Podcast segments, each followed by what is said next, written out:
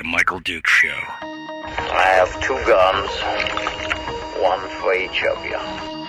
Firearms Friday.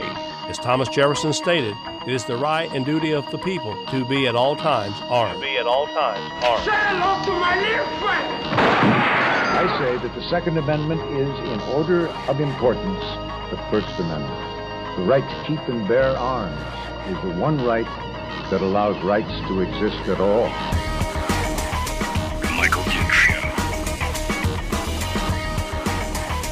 The right to keep and bear arms shall not be infringed. Not be infringed. Firearms From my cold, dead hands. Friday. Here's my rifle, this is my gun. This is for fighting, this is for fun. Firearms Friday. Oh, baby. Firearms Friday. Your chance to sound off on issues of a 2A nature right here on The Michael Duke Show, broadcasting live across the state of Alaska on this your favorite radio station and or translator, FM translator. Good morning and welcome to the program. It is yes, that one day a week that we get a chance to sit down and talk about all the issues that we care about related to the Second Amendment and so much more. And I guess the first thing that I should say to you, my friends, is Happy St. Patty's Day. It's a, it's a wonderful warm day. Only 10 below outside here today. I'm broadcasting live from Fairbanks and it's a, it's a marvelous time. A marvelous time, I tell you. Ah, it's going to be good. Oh, it's going to be fantastic. Uh, it's just going to be that darling corned beef, some cabbage, maybe some hot cross buns, and a little whiskey, or something like that. I'm not sure what, but happy St. Patty's Day to you. I hope that you are enjoying it. Uh, and uh, I mean, I'm I'm I'm ready. Uh, I miss my corned beef. Miss my corned beef. My wife, I'm sure at home, is already getting the crock cooking for the uh, for that delicious prime corned beef and cabbage uh, that we love so much on St. Patty's Day. So I'm hoping that she beats the kids down and keeps them away from it and leaves me a little bit so that I can have some uh, when I get home. Uh, I'm up at Fairbanks uh, this weekend. Uh, we're broadcasting the Open North American Championships, which of course is the uh, well, it's kind of the it's like the Iditarod, only it's if the Iditarod is the Indy 500, you know, marathon lap 500 mile race. Then the uh, then the Open North American Championships is the drag racing equivalent of that. It is the World Championships for sprint dog racing, and so we're going to uh, so we're going to see some we're going to see some good stuff, and it should be nice. It's supposed to be uh, fairly warm up here and everything. So if you're out in the Fairbanks area and you're not doing anything this weekend, heading out to the Jeff Studdert Memorial Raceway, the old Mushers Hall on Farmers Loop would be a fun time to get a chance to see some real old fashioned Alaskana stuff. I mean, some good stuff. So uh, if you're headed out there, uh, kicks off today at 1 p.m. I believe it's 1 p.m. every day. Friday, I've been doing this for 15 years. You think I'd know by now. 1 p.m. on Friday, Saturday, and Sunday uh, for three solid days of uh, awesome, awesome dog racing. So feel free to feel free to come on out and I'll be out there uh, broadcasting. Don't talk to me while I'm doing it because I'm I'm going to be busy. But you can come in, wave, and say hi. And if you come early or come late, uh, get a chance to say hi to you, shake hands, or whatever. That'd be fantastic.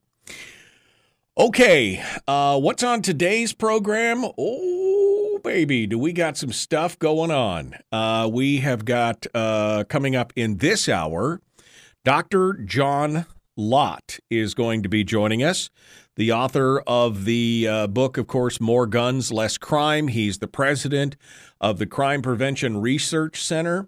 Uh, we're going to be talking with him about, well, about all kinds of things, including the latest and greatest from President Biden, who on Tuesday issued some new executive. He's, I'm going to get tough on crime. That's what he said. I'm going to get tough on crime. Uh, we're gonna, we're gonna. Now it's funny how every time he talks about getting tough on crime and cracking down, what he ends up doing is actually just cracking down on lawful legal gun owners. I mean, it's that's the it's the irony of this whole situation. Yeah, you, you're cracking down on lawful legal gun owners because why? Well, because you know criminals, by their very definition, uh, are they don't care about your stupid laws. That's what's going on. That's what's happening. So anyway, uh, it should be a very interesting. Uh, it should be a very interesting day today. John Lott's going to be with us. He's also written an article here recently with former Representative uh, Thomas Massie. Uh, they wrote a piece for Newsweek. Uh, not former, I guess, current representative. Uh, he is uh, Thomas Massie is a, a congressman from Kentucky. He represents the fourth congressional district, and he's the co-chair in the Congress of the Second Amendment Caucus. And this piece is, um, you know, is really good because it takes aim at that. I mean, we've all heard it, right? We've all heard the the commentary on well, everybody supports gun control, everybody supports background checks, every ninety percent of the law. We've already heard that, right? They're always talking about the ninety percent of Americans support universal background checks. Uh, and then that's backed up by PolitiFact and Snopes and all the fact checkers and everything else. But see, they don't really dig down into the issue because the survey asks, usually they ask a very simple question like, uh, you know, do you support or oppose requiring background checks on gun sales or transfers? And of course, that's a very simple question. Uh, so Dr. Lott and the CPRC uh, went ahead and commissioned a poll that asked that question, but then asked two follow up questions uh, including uh, the first follow up question they asked is because when they asked just that simple question uh, that uh, that I just that I just read that just ran off the top of my screen, do you support or oppose requiring background checks on all gun sales or transfers? When they hired a, a, a firm to survey people and ask that question, likely voters expressed support for such laws by an 86 to 11 margin. 86% said yes. Those who strongly supported the policy outnumbered those who strongly opposed 70 to 5%. All incomes, education levels, and demographics expressed such support for a law. So then they asked a follow up question. It says first, these laws are called universal background checks. Let's say a stalker is threatening a female friend of yours late on a Saturday night. She asks if she can borrow your handgun until she has a chance to buy one. She is trained and has no criminal record. If you loaned her the gun, this law would make you a felon. Would you support or oppose the law? Respondents now oppose these background checks by a 44 to 42% margin. Democrats, liberals, singles living in urban areas, and blacks still strongly supported the laws. Republicans, moderates, and married people, those living in non urban areas, opposed them. There was a second question offered. A Boy Scout troop is going to uh, is going for his skeet shooting badges. As a Boy Scout in a troop is going for his skeet shooting badges. If you lend the scout master your shotguns, you would be committing a felony. Would you support or oppose this? The voters now oppose the policy 45 to 42 percent with a similar demographic breakdown. Uh, this is the same kind of thing that happens when you see surveys that ask questions about things like red flag laws. Uh, because again, they're all oversimplified into a one sentence question, right? The surveys typically ask people if they support laws that allow guns to be temporarily confiscated by a judge from people considered by a judge to be a danger to themselves or others. I mean, that question seems kind of reasonable, and Americans have shown support for such laws when asked a simple question like that in a two to one or three to one margins. But all 50 states already have involuntary commitment laws that do exactly the same thing. Surveys fail to explain how red flag laws will change the current law and bypass the normal legal and judicial processes. So, CPRC also took a survey last year on red flag laws, and they asked that question. Respondents were told, after, after they answered the question, respondents were told that no court proceedings uh, before an individual's guns are taken away and that there are no mental health care experts involved in the entire process. Support changed for such a law uh, to now 47% opposed the law. Finally, people in the survey were asked if they prefer involuntary commitment laws or red flag laws. But first, they were told that involuntary commitment laws provide for evaluations by medical uh, mental health experts. An emergency court hearing takes place before the judge's final decision. A lawyer is provided to the person if they can't afford one, and judges have a range of less extreme options such as mandatory outpatient mental health care. Respondents favored the involuntary commitment laws over red flag laws by 40 to 33%. So, I mean, this is a, a very interesting article, which we're going to talk with Dr. Lott about. Um, but it just shows, again, how these kind of surveys that they keep referring to are really nothing more than just kind of talking points. Uh, they do nothing but just they they just provide talking points for these special interest groups to point at and say, "Oh, look, this is what's this is the bad stuff. This is the, you know, don't you know that most Americans support the well, that's because again, you've asked a very simple one sentence question on an issue that is highly highly complex. I mean, this is what I would call the Twitter syndrome, right? Where you try and boil down an issue that is just supremely complex in a 148 character tweet. That's what you're trying to do. And it just doesn't just you just can't it doesn't it doesn't do this. I mean, I this is this is insane. That that is what's going on. You cannot boil down these super complex issues into a 148 character tweet or a single simple question uh, on a survey. You have to give some background. You have to give some real world examples or talk about some of that stuff. So it's going to be it's going to be a, an interesting discussion with Dr. John Lott, who's going to be joining us uh, here uh, in just a few minutes here on the program this morning.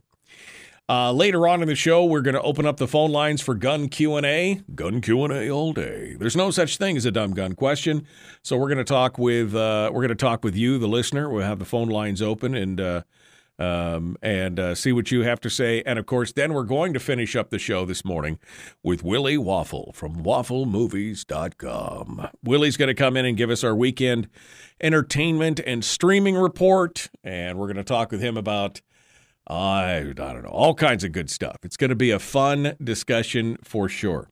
We're also going to dive down into the latest executive actions uh, by uh, President Biden, who has issued some executive orders uh, on Tuesday that are, well, I think I think one of the commentators called it uh, a mile wide and an inch deep.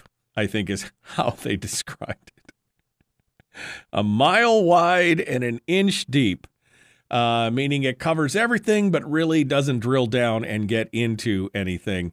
Um, and we're starting to see some of these, uh, you know, of course, because some of the other executive orders are still under fire. We're talking about the bump stock ban and the arm brace ban and everything else uh, with injunctions and other things coming up. Bruen, the ramifications of the Bruen decision still resonating around the judicial system across the country.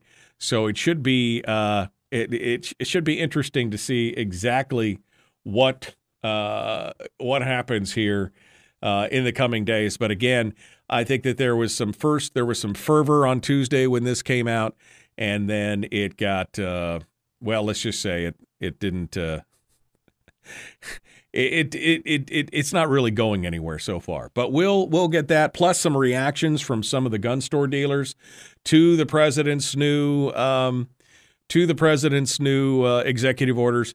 And remember last week when we were talking about that little uh, county in uh, California where it was the sheriff who was arrested and is under indictment and is going to go to jail for gaming the system on the concealed carry permits by issuing them to her friends and supporters and donators. And it was the pay for play scheme. Um, well, California continues to just impress. There's the latest from Santa Monica, what now, where the uh, council members are saying the quiet part out loud, letting people know why it could cost up to a thousand dollars just to apply for a concealed carry permit in Cal. I mean, they just keep doing it. They just can't. They cannot help themselves on this. No matter what Bruen says about reasonableness and everything else, it's it's just it's kind of crazy. All right. Well, we've got to uh, we've got to flee here. We got to jump over and pay a few bills. So We're going to be back with more. Don't go anywhere. The Michael Duke Show continues. It is your home for common sense, liberty based, free thinking radio. We will return with more in just a moment and have Dr. John Lott on with us. It is Firearms Friday. Back with more right after this.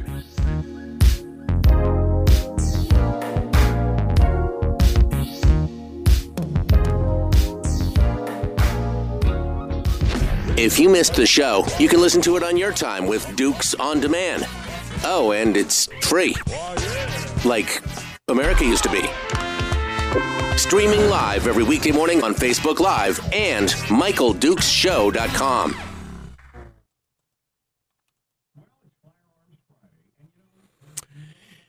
Hi, Heidi, Heidi, Heidi, ho, people. Um, uh, let's see. Good morning, Clark. Clark, Clark on Twitch says, "This is great." Clark over on Twitch says, "Let me get my mouse working here." Uh, he says, uh, "Come on."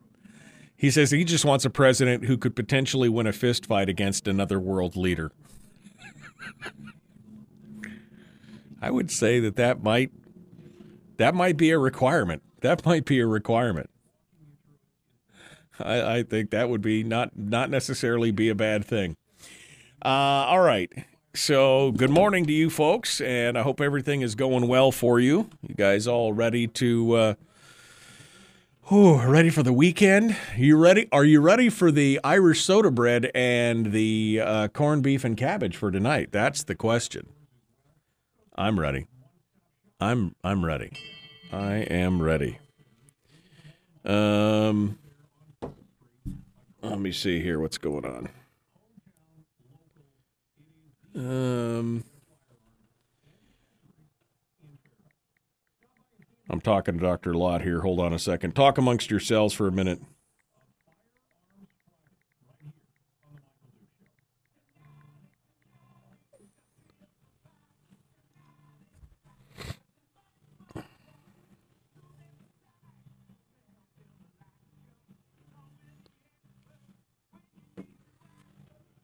All right, he's having a hard time getting into the uh, getting in. Let me see here. Uh, I'll send it over to him one more time. Send him an invite.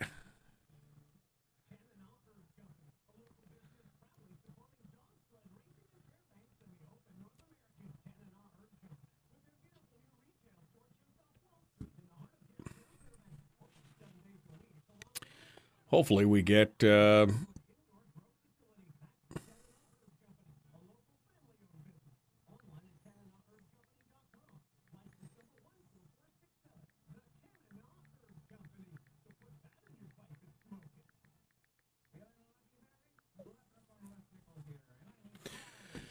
Okay, well we'll see. Uh, we'll see what's going on.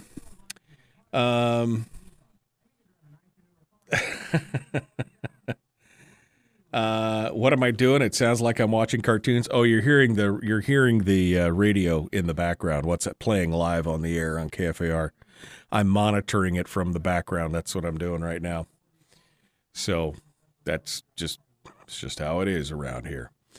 Okay. Um, who you calling ho? What? What's going on? Good morning, Jeffrey. Good morning. Are you guys hearing the? Uh, you guys? He- oh, you're hearing it through my microphone, so it's okay. Um. All right. What else we got here? Uh, Bill showed up finally. They were getting worried about you, Bill. They were getting worried. They were going to do a welfare check on you. They're going to do a health check. Uh, all right. So still waiting for Dr. Lott to come in here. I don't know why he's having a hard time with it. This should be a simple uh You'll join the call when someone lets you in. Um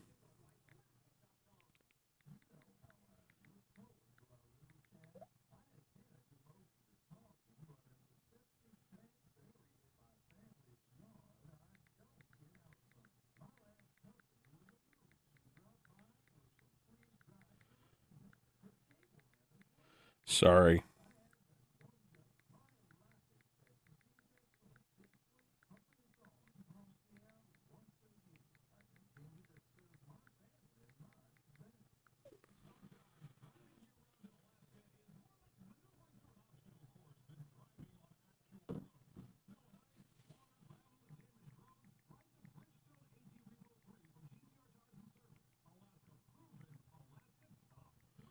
Sorry, guys.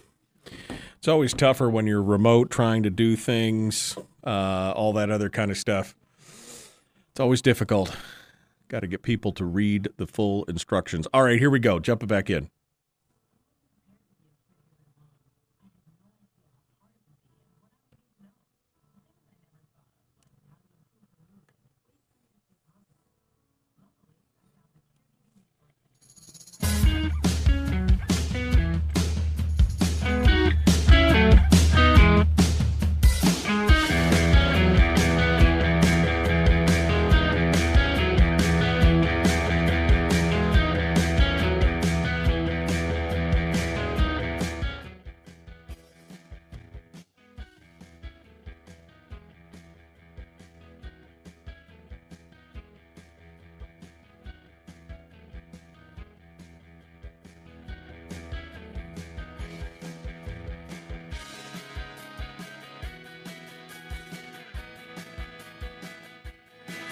All right, welcome back to the program. It is the Michael Duke Show, broadcasting live.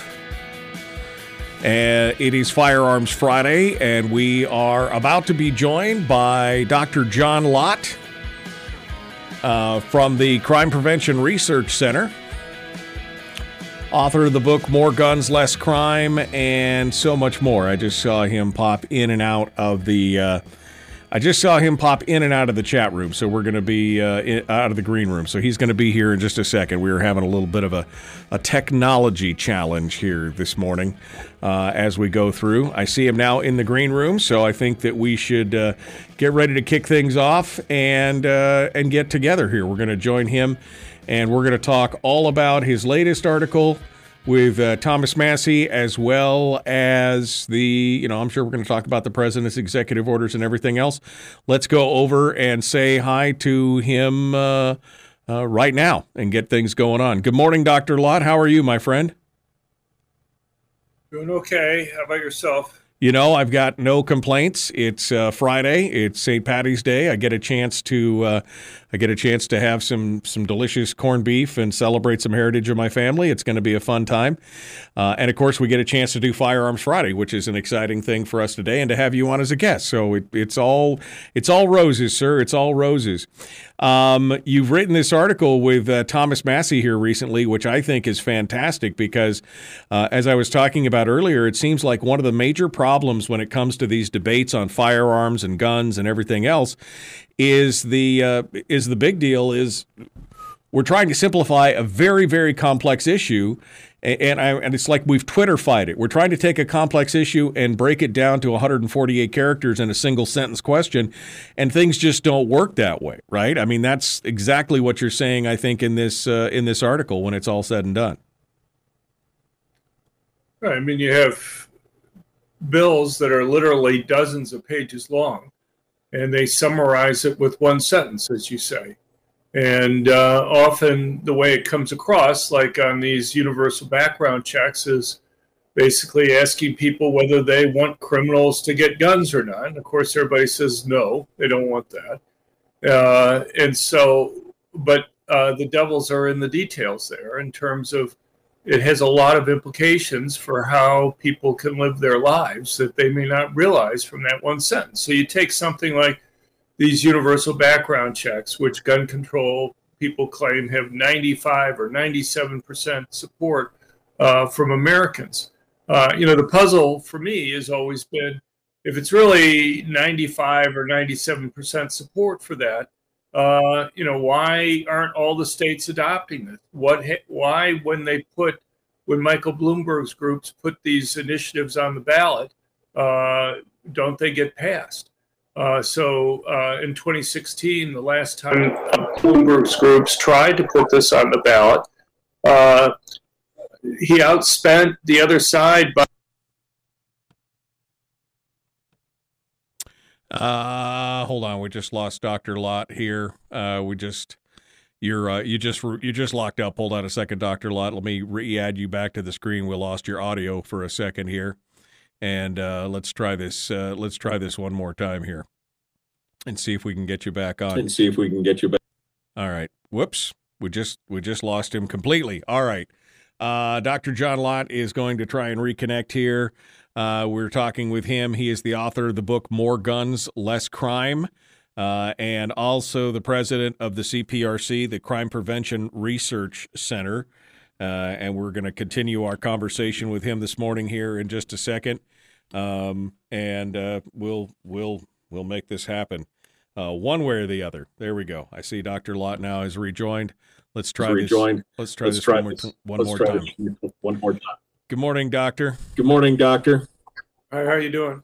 Good. Okay. All right. I'm sorry. I apologize. We lost your connection there for a second on the audio side. So, continuing your discussion, this is the problem that they're trying to take it and nail it down to a single question when it's much more complicated. And then they use those as the talking points after, and of course, nobody wants criminals to get guns. Nobody wants bad people to get to do bad things, but they don't think about it beyond that initial first question.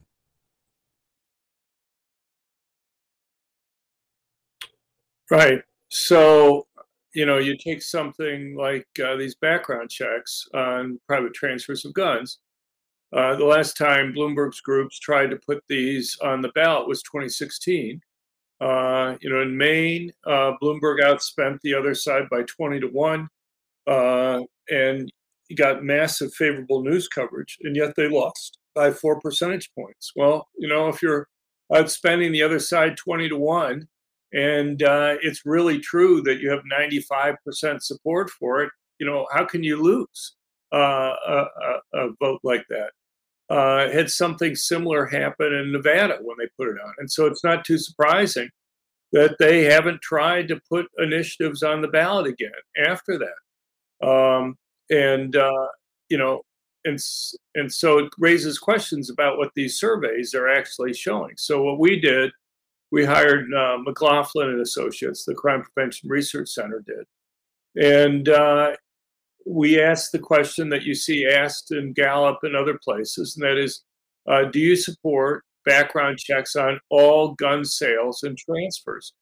And when we asked the question, about 86% said yes, uh, only 11% said no. All demographic group breakdowns that you could look at said that they thought this was a great idea. Um, you know, uh, strong support was 70% to only 5% strongly against it. The thing is, then we asked a couple follow up questions that kind of got into the details that I think are missed in that simple one sentence summary, as you're referring to it. And uh, we asked one question was uh, these are called universal background check.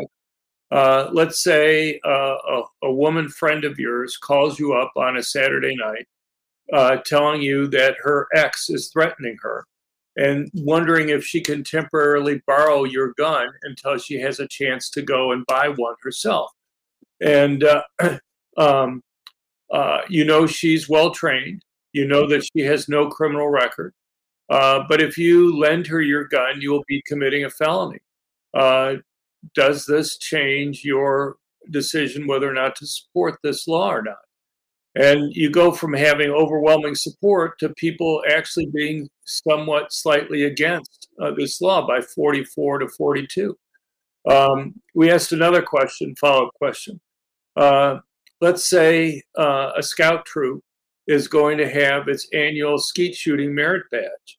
Um, this scoutmaster asks if he can temporarily borrow one of your shotguns uh, so that the troop can use it. Well, if you lend him your gun, uh, you'll be committing a felony. You know, does that change your opinion of whether you support or oppose the law? And then by about 45 to 42 percent, people oppose the law. So you know, you can see how just some minor additional information there can radically change people's opinion. It just shows you how unreliable these surveys are. But you're right. Uh, these surveys like that are used constantly Uh, I've testified recently in a few state legislatures around the country on these laws. And uh, this, these surveys are constantly put forward. It's just not for that. We also did something with regard to red flag laws. Um, you know, uh, the way the questions are asked for red flag laws are uh, do you support a judge being able to temporarily take away a person's guns if they are a danger to themselves or others? And uh, by about two to one or three to one margin, the surveys show that people support that. But there's a basic problem, and that is every state in the country already has that law. They've right. had it for you know a half century or right. so in, in, many cases. Uh, what it doesn't get at is how the red flag laws kind of change things from the way they are. Right. And so uh, we asked a follow up question, and that is Does your opinion of this law change if you're told that there is no uh, hearing uh, before the judge makes the decision whether or not to take away a person's guns? And there are no mental health care professionals involved in the process. When you raise that point, it goes from about two to one support to almost two to one opposition. Um, and then we asked another question that is, all these states have these involuntary commitment laws. Uh, and we explained briefly what it was that an involuntary commitment law is if you're concerned about somebody being a danger to themselves or others uh, and you report it to the police, the police will come out and if they evaluate the individual as a reasonable probability, which basically means about a 20% chance that the person is in fact a danger to themselves or others, uh, the police will take them in for an immediate mental health care evaluation. If the mental health care experts agree that the person with a reasonable chance is a danger to themselves or others, there will be an immediate uh, uh, court hearing if the person can't afford a lawyer, one will be provided for them. And then the judge will hear the evidence and make a decision. If the judge thinks it's likely that the person is a danger to themselves or others, he has a broad range of options. He can go and uh, say, if you voluntarily go and see a mental health care professional, uh, we'll have another follow up hearing in a week or two to see how that's going. Uh, he could take away the person's driver's license. He could take away the person's guns. Uh, he could go, in the most extreme cases, involuntarily commit the person. Um, and so we asked people whether they supported that or the red flag laws. And by a 40% to 33% margin, uh, people supported uh, the involuntary commitment laws. Right. And as I say, all the states, including Alaska, already have that. Well, I listened to Biden earlier this week, uh, where he wants to go and use uh, a lot of federal dollars to go, and uh, convince people that they should go and use these red flag laws. And I think that's a real mistake uh, because in the states that have these red flag laws, the only thing that a red flag law does is allow a judge to take away a person's guns. Um, and if you really believe somebody's suicidal, for example, which is what occurs in about 99% of these uh, cases uh, involving red flag laws, simply taking away a person's guns is not a serious response to concerns about the person committing suicide. There's so many other ways that people can go and commit suicide, and in fact, do commit suicide. Right. Uh, when I was involved in testimony uh, over the last few weeks uh, in different states, uh, the gun control people will say, well, you know, if you compare your ability to commit suicide with a gun versus all other methods, guns are much more lethal, much more likely to be successful. And that's true if you lump everything else together, but that's really misleading because there's some things like taking sleeping pills or cutting one's wrist, which rarely work but I think it's mainly because people don't want them to work. Um, but you know, you take five sleeping pills, that's not going to work. But there are lots of methods that are just as lethal. Uh, in fact, virtually exactly the same, some even slightly more lethal than using a gun. So, for example, hanging oneself, uh, going and stepping in front of a train or a bus, jumping from a height, uh, taking cyanide are just some of the ways of committing suicide that have virtually identical. I mean, literally within less than a percentage point uh, in some of these cases of being just as lethal as shooting yourself in the head with a handgun. Well, and so all of those things, again, the point is there are many, many options. And this is a method that the gun control crowd has used for many, many years is by lumping. Uh, by lumping the suicides in with the homicides and things like that. They've created these prob they've created this this uh, this false dichotomy of saying, well, it, it all has to do with uh, it all has to do with guns. It, it's always about you know the guns. It makes the gun uh, homicides or deaths look worse and everything else. It's been a real problem, and uh, and I think this just shows it. What kills me about the red flag laws and everything else is that is the complete and total lack of due process um, that is involved in that. And I think your research shows that that is uh, one of the biggest issues here that we're dealing with. Uh, Dr. Lott, I want to continue, but we are coming up on the break, and so uh, we're going to uh, we're going to take the break real quick, and we're going to come back, and I want to talk a little bit more about this, and then I want to get your opinions on the rest of the uh, uh, discussion that uh, President Biden um, was talking about. President Biden, of course, talking about uh, including universal background checks with everything. So we're going to continue here in just a moment. The uh, Michael Duke Show continues. Dr. John Lott is our guest, and we're going to be back with him here in just a second. Don't go anywhere. We'll return with your home for common sense, liberty based, free thinking radio right here on Firearms Friday. Back with more and Dr. John Lott right after this.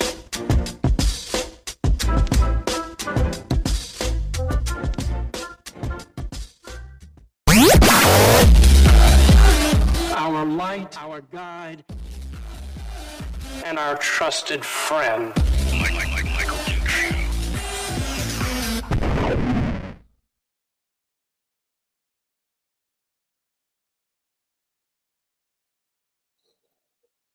Dr. Lott is our uh, guest here on the program this morning as we continue here in the commercial break. Woof, man.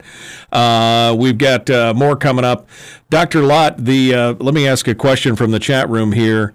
Um, Anthony asked the question the anti gun crowd loves uh, usage of survey data and statistics. It's just collecting aggregate data with a, ba- with a bias and can be entirely manipulated, uh, manipulated to lean one way or the other in the end so they can point and say, see, 92% of people think the way that they do.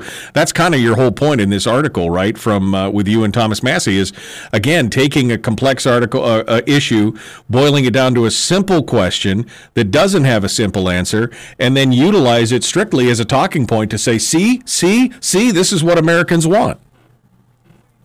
Right. No, I mean, I, I think that's right. Uh, people can go to our website at crimeresearch.org to read the article that Thomas Massie and I have, as well as other things. But, you know, I'm not even sure that the pollsters understand uh, kind of all the intricacies of the laws.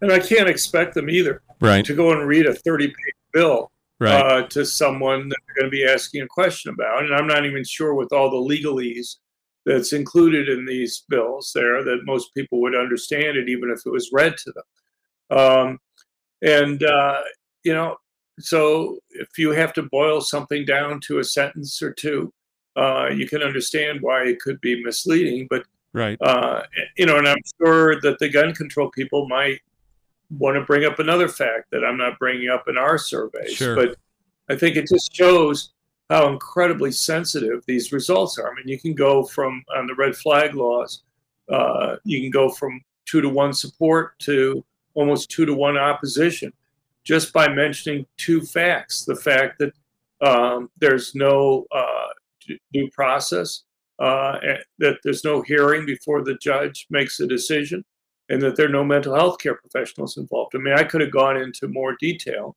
Sure. Uh, you know, so all the judge sees is a piece of paper in front Right. of him. He doesn't, with the complaint, he doesn't talk to the people who make the complaint. He doesn't talk to the person who the complaint is made against. Uh, simply based on that piece of paper there, uh, he makes a decision whether or not to take away a person's guns. I mean, it could be somebody who just dislikes the person or wants to cause trouble for the Right. person or whatever is doing that. which is you know there are other things we brought up. You know, so under involuntary commitment, uh, you if you can't afford a lawyer, one's provided for you. Well, under red flag laws, when they eventually do have a hearing, which could be a month after they've taken away your guns, um, it can cost ten thousand dollars uh, to go and do that. Uh, that's what lawyers involved in the process tell me. Well, you you may want to keep your guns, but the only thing that happens to you if you lose the red flag law case is your guns are taken away. Well, is it how many people are willing to spend, assuming they have ten thousand dollars laying around? How many people are willing to spend ten thousand dollars to be able to go and keep their guns? right. And what you find is that the vast majority of people who go through the process uh, don't find it worthwhile to be able to go and keep their guns. Right. You'd So- have to, you'd have to have a lot of guns to have ten thousand dollars worth of guns, right? I mean, you know, if you if you if they, I'm, I'm just saying, I may have one gun.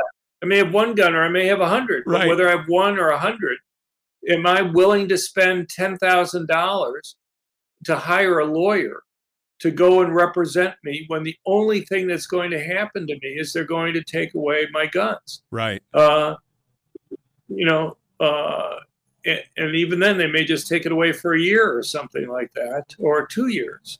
So, is it is it worth it? And most people are going to. Most people, in fact, say the vast majority of people don't hire a lawyer. They go in and represent themselves, which makes it much more likely they'll lose. But even in that case, even with people going in and representing themselves, about two thirds of the time, uh, the judges uh, basically let the person have their guns back. So it just, anyway, it's, uh, I, there are lots of details that one could get into that I think are shocking to most people. But I think, right, look, there's a reason why the gun control advocates didn't go and just say, look, we don't like this part of the involuntary commitment law. Let's try to make some tweaks to it.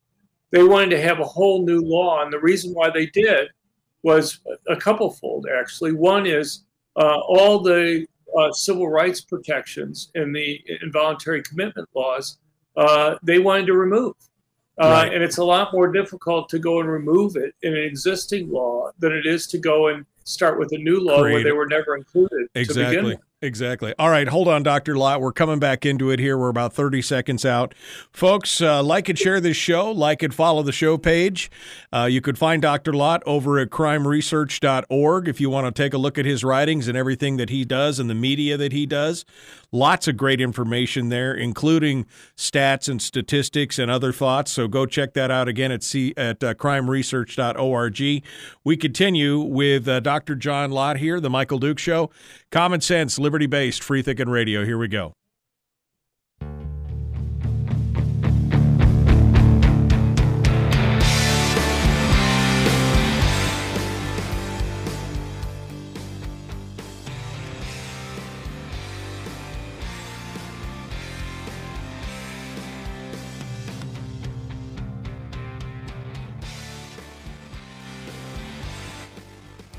All right, we are continuing now with Dr. John Lott from the Crime Prevention Research Center. Uh, we've been talking about his article in Newsweek uh, that he wrote with uh, Congressman Thomas Massie about uh, red flag laws, about the uh, universal background check, and how it's being used basically as a talking point by those on the uh, on the anti-gun side to try and show that there's this universal support when it's not really there. And I think that could be shown, Dr. Lott, by the fact that uh, in many states uh, and in many places they've attempted this and it just it has not passed or it has passed barely. Uh, and and I think that's part of the problem. And now we have the president who came out on Tuesday with uh, some more executive orders and some commentary, uh, trying to reinforce this I- this idea that the universal background checks are the panacea, uh, and of course now, as you said earlier, encouraging everybody to flood the red flag system in these various states with all these calls, uh, genuine or not, uh, to try and and make uh, and make it happen, and that's that's problematic. Let's talk about the president's new executive orders for a minute. Right. I mean, we have a write up on this at our website at crimeresearch.org. But look, you know, he mentions universal background checks. He talks about an assault weapons ban. He talks about red flag laws. Uh, he talks about other types of laws. California already has all the laws that he talked about there. And yet, California, uh, it's weird that he would go there and, and point to one of the mass public shootings that they've had there as justification for the rest of the United States to adopt these laws because California has the a rate per capita rate of these attacks that's higher than the rest of the nation on average. And uh, so, you know, it's just kind of strange optics, him going there. But, you know, beyond that, you know, you mentioned the universal background checks. These are background checks on uh, the private transfer of guns. He, uh, you know, there's not one mass public shooting this century that would have been stopped if the entire country had had universal background checks, not just California, and a number of these other states, and had been perfectly enforced. Uh, but yet the media doesn't ask questions about that, doesn't say, well, would it have stopped uh, the attack in Monterey Park, California, where she's going to? No, it wouldn't have stopped it. Uh, so why is he bringing this up as his big first solution uh, to this problem? You know, he talks about assault weapons ban. Well, California already has an assault weapons ban, uh, and the, it, it wasn't even relevant for the attack that occurred in Monterey Park, where he was at, uh, because the person used handguns, which is what occurs in about 58% of these mass public shootings, just solely a handgun use. Um, and uh, but the media doesn't ask him. Well, okay, you go to California, you speak on this. Would this have stopped any of the recent mass public shootings? It didn't stop them. And California already has an assault. Right, ban. right. And uh, um, uh, you know, and then uh, he talks about red flag laws and the federal government now. Uh, unfortunately, because of the uh, budget agreement that came out last late last year, uh, is giving literally hundreds of millions of dollars to states that adopt or expand their red flag laws, and also spending huge amounts of money on advertising, exactly as you say, to go and uh, encourage people in the states with red flag laws to use them. And my concern is a real public safety issue. If you about 99% of the time that these red flag laws are used, uh, they're used uh, to try to prevent somebody from committing suicide. But if you really believe that somebody is suicidal, simply taking away their guns, which is all red flag laws do, uh, and not involving mental health care professionals in the process, simply isn't a serious solution to the problem.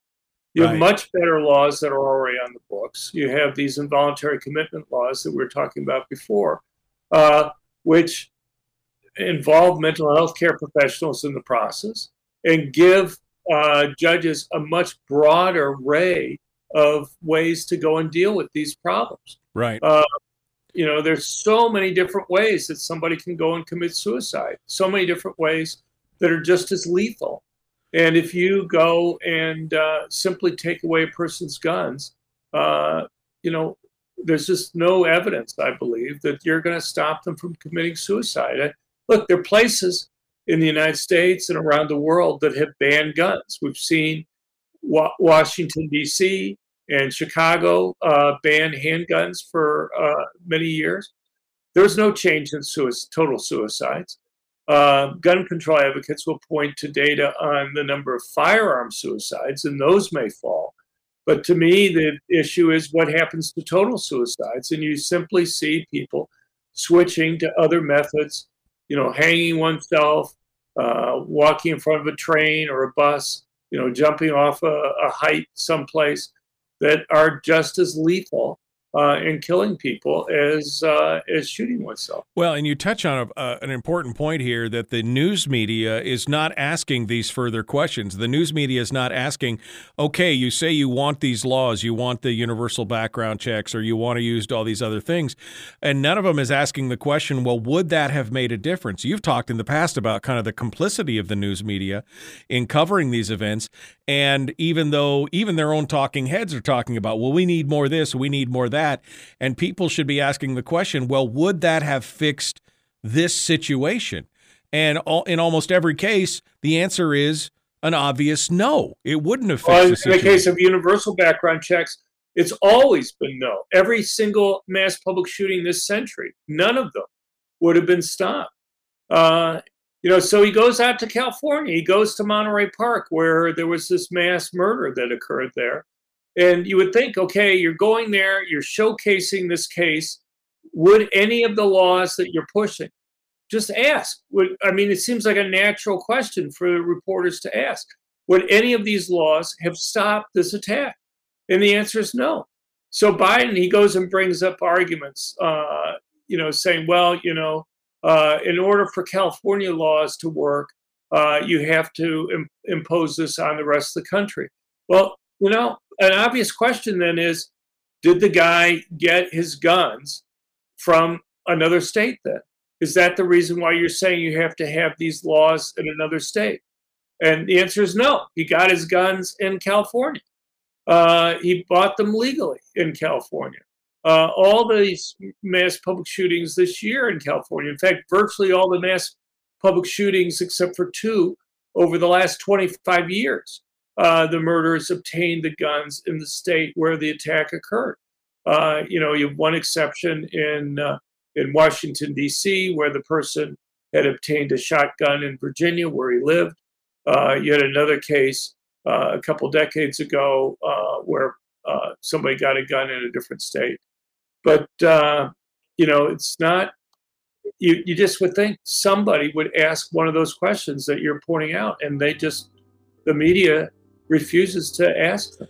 Dr. John Lott is our guest, uh, the author of the book Gun Control Myths The War on Guns, More Guns, Less Crime. He's the president of the Crime Prevention Research Center. He's got this latest article out with Thomas Massie uh, on Newsmax. I'll post a link to that in the chat room. Uh, Dr. Uh, Dr. Lott, thanks for coming in and joining us this morning. We appreciate it. If you hold the line for just one second, we'll be uh, Sure, Michael. we'll we'll I would say people can find them all the articles and everything we're talking about more easily at our website at crimeresearch.org. Crimeresearch.org. All right. Well, I appreciate that. We continue with more. We got uh, open line, open forum continuing right after this gun Q and A, and we will talk more about this in just a moment. The Michael Duke Show, Common Sense Radio. Be kind, love one another, live well. We'll see you in hour two.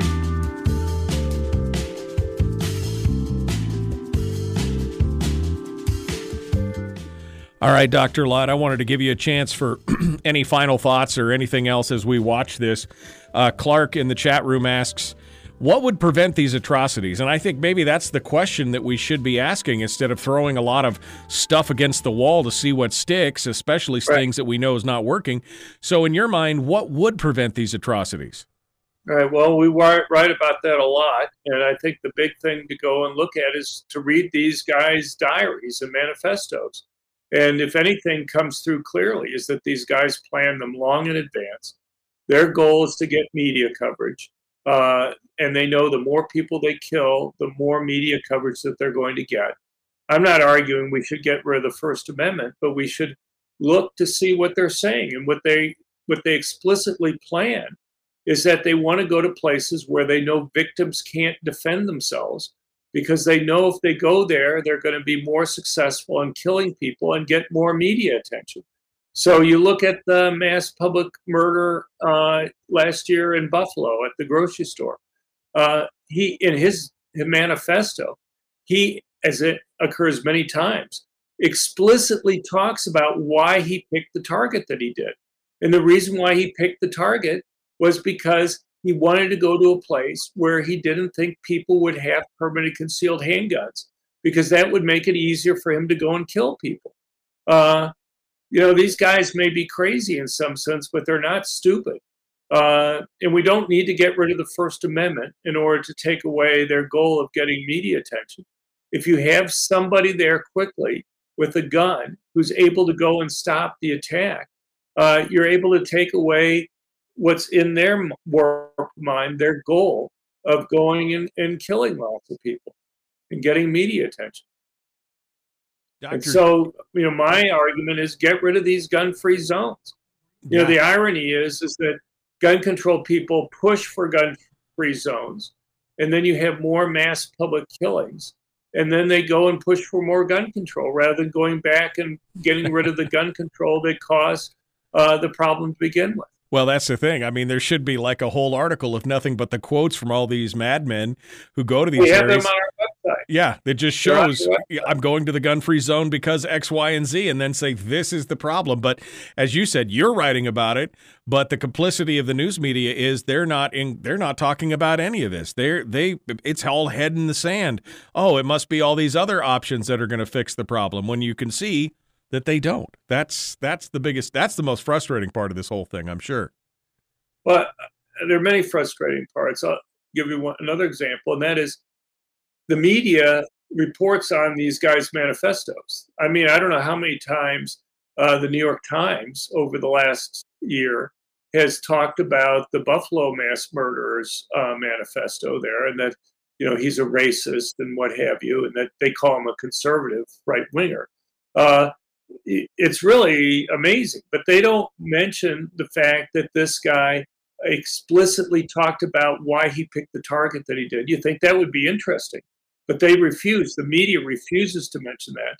Of course, they also uh, want to call him a right winger when this guy was an environmentalist. The reason why he hated minorities was because he was he claimed that they had too many children and that having children damaged the environment. He wanted to reduce the population for the United States and the world. Uh, Right. He calls himself a socialist. So, I mean, I don't know how many uh, conservatives that you know, Michael, who are advocating that people don't have kids and getting upset with uh, people who have children Right. and who call themselves a socialist. Right. He's an eco terrorist, is what he is, essentially, in this Right, case. right. Yeah. He called himself an eco-terrorist.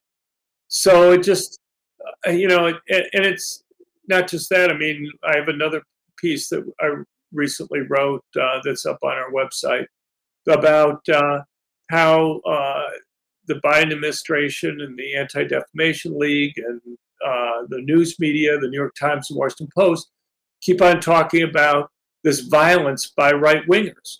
Well, you know, most of these murders that they're pointing to, whether it be the El Paso mass murder or uh, or the Buffalo mass murder or many others, are these environmentalists who are who are upset about minorities having kids, and so uh, the media, whenever anybody's a racist, uh, the media immediately describes them as a conservative and a right winger, even Right. though uh, you know they have the reason why they're racist has absolutely nothing to do with them being conservative. I mean, how many how many Republican politicians uh, tell people not to have kids?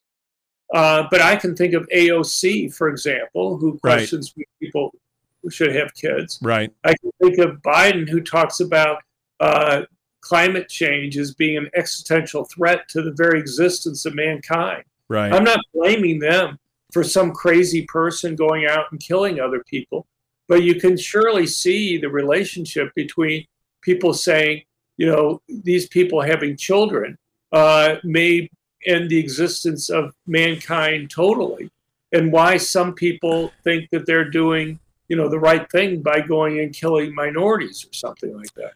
Dr. John Lott has been our guest. I've posted a link in the chat room. Crimeresearch.org is where you go to find all his writings. Dr. Lott, thanks for taking the time to come in this morning uh, and working through our tech issues and everything else. I appreciate that.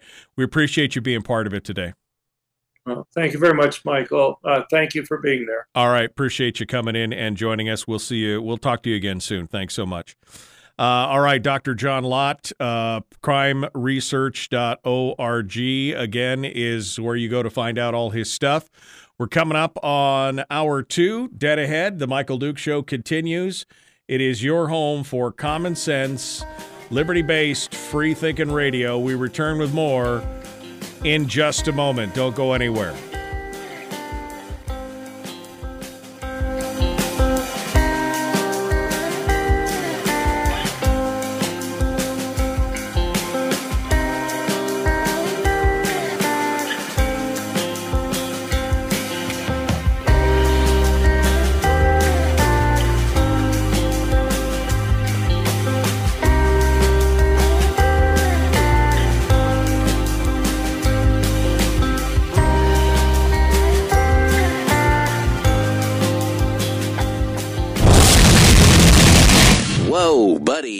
That thing back in its holster. We haven't gone anywhere. I don't understand. Check out the MichaelDukesShow.com for information on how to get access to the podcast. The Michael Duke Show. I have two guns, one for each of you. Firearms Friday. As Thomas Jefferson stated, it is the right and duty of the people to be at all times armed. To be at all times armed. Say hello to my little friend. I say that the Second Amendment is, in order of importance, the First Amendment. The right to keep and bear arms is the one right that allows rights to exist at all. Michael Duke The right to keep and bear arms shall not be infringed. Not be infringed. Firearms From my cold, dead hands. Friday. Here's my rifle, this is my gun. This is for fighting, this is for fun. Firearms Friday. Firearms Friday, your chance to sound off on issues of a 2A nature right here on the Michael Duke Show, broadcasting live across the state of Alaska on this your favorite radio station and or FM translator and live around the world at michaeldukeshow.com on the internet along with the uh, uh, the podcast, the uh, the links to our social media sites, and everything else. It is hour two of the broadcast, and we've just finished up with Dr. John Lott, president of the Crime Prevention Research Center. You can find them at crimeresearch.org. And uh, we would uh, would love for you to go out there and take a look at all the writings and things that he's been talking about. Uh, he he he hits you right upside the head with all kinds of facts and figures and uh, statistics and things like that. Instead of getting down into the emotionally driven weeds on a lot of these things, he uh, he takes care of that. So it is uh, good stuff, and I hope you go out there and take a look at it, and uh, and uh, take a look at his writings there as well. Hour two of the big radio program this morning. As we continue, we've got some more stories to talk about as well, and we're going to go ahead and open up the phone lines right now. If you would like to give us a call, we'd love to hear what you have to say. Uh, it is gun Q and A, which means there is no such thing as a dumb gun question. Uh, we will answer whatever questions uh, that you want to, uh, you know, that you want to you want to talk about. That's what it's all about. So we're going to go ahead and uh, open up the phone lines right now at 907 433 3150. 907 433 3150. If you have anything to say or anything to talk about that's related to guns or firearms, now is the time to uh, jump in and and do that and uh, to uh, to come on and be part of it, uh, to ask the question and to talk. 907 433 3150. And of course, we'd like to say thank you to our friends at Satellite West for sponsoring today's program. Satellite West, uh, wherever you are from Naknek to Ninilchik, from Nenana to, um, I, I can't think of another N one, just start right off the top of my head. Uh, anyway, uh, wherever it is, Old Harbor to uh, to to Kodiak to uh, Cordova, wherever you go, it's all there. Satellite West keeps you connected. Uh, just go check them out at satellitewest.com, whether it's phone calls or emails or text messages or just surfing the internet. They've got the technology to make sure that you stay connected. So special thanks to uh, Nikolsk, uh, Nikolsk. Thank you so much. I appreciate that, Bill.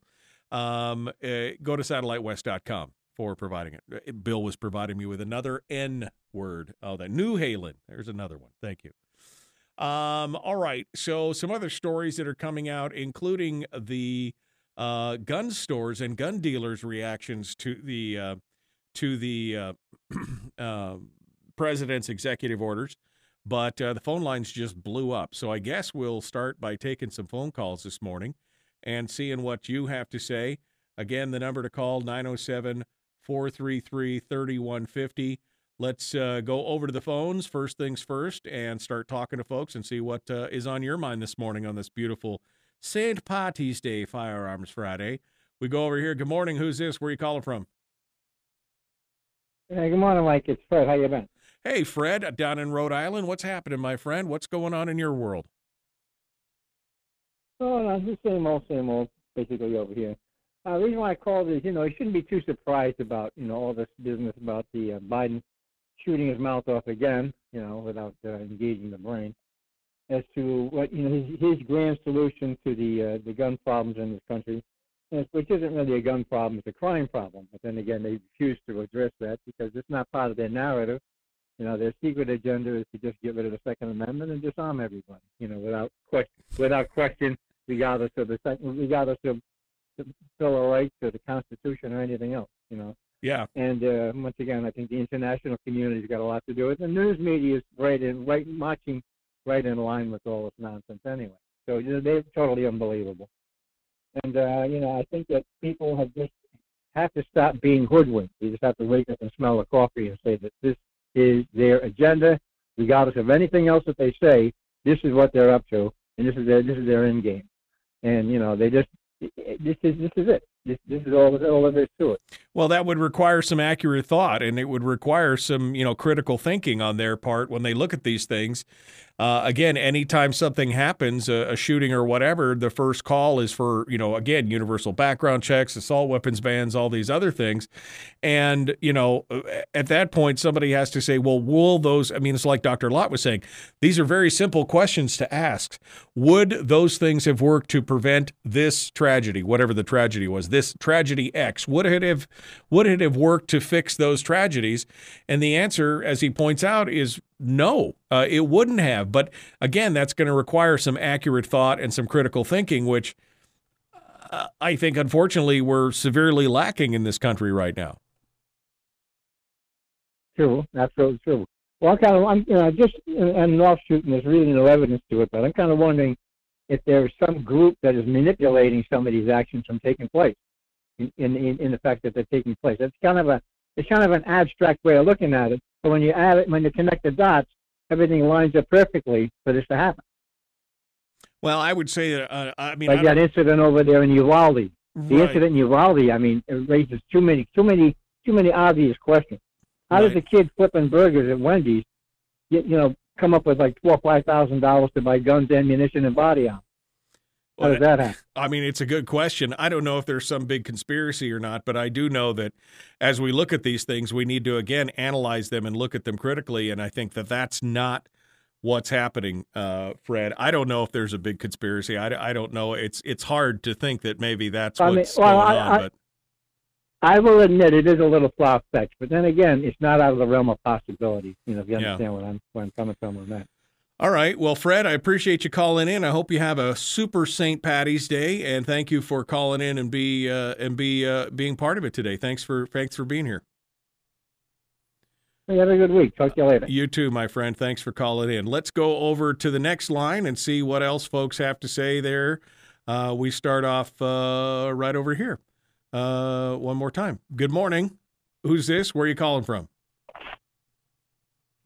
Good morning, Michael. It's Kevin McCabe calling from Juneau. Hey, Kevin, thanks for calling in. I appreciate it. I had asked Kevin to call in because in the chat room, there's been a lot of discussion about Cathy Tilton's new bill, HB 61, uh, which is getting a lot of pushback from uh, Moms Demand Action and a bunch of other folks uh, in relation to this being a gun bill. So um, I'm not I'm not educated enough to understand uh, or to explain what this bill covers um, uh, Kevin. So if you could give us a little bit of a rundown of what HB 61 covers and where it is in the process and what we need to be doing, uh, maybe you could uh, maybe you could help us out here.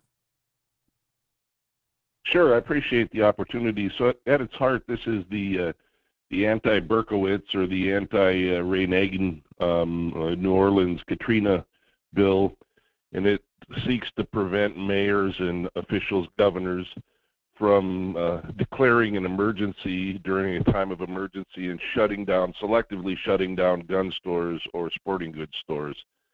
So it does it does four things essentially. It forbids the position.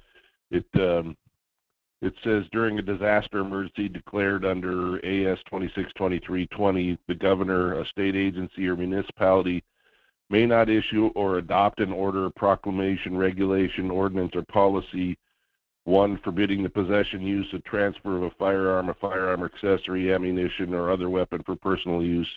ordering uh, two, ordering the seizure or confiscation of a firearm, three, limiting the quantity or placing other restrictions on the sale or service of firearms, and four um, is the uh, sort of savings clause that basically says uh, we don't want to be treated differently. Gun stores shouldn't be treated differently; they should be treated the same. So it says unless the closure or limitation applies equally to all forms of commerce within the jurisdiction. So it basically says all or nothing. You either Right. close down all stores or or um, or you close down none. You can't Right. just close down a Cabela's or a sporting goods store because it sells guns uh, in time of, of emergency. And if you think about it, I mean, here we are in Alaska, 16 or 17 percent of our food comes from subsi- subsistence, and that includes all the rural villages and that sort of thing.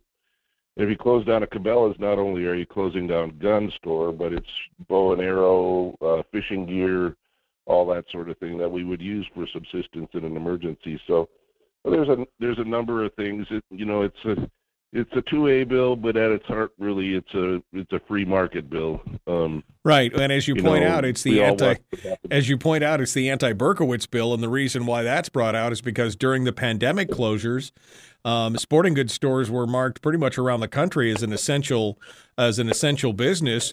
But here in Anchorage, Berkowitz was sending out the code enforcement police to slap signs on the front doors of places like Sportsman's and Cabela's and Bass Pro to shut down those businesses, uh, saying that they weren't essential, which is insane at that point for all the things that those stores offer. That's a that's a crazy crazy thing. And there's been a lot of pushback and you're not getting much support so far on this bill, right? Right. So uh, I'm about two to one right now. Um, emails in uh, opposing this bill. Surprisingly, even from the Alaska gun rights people, which is uh, Rick McClure and uh, his son David Eastman staffer.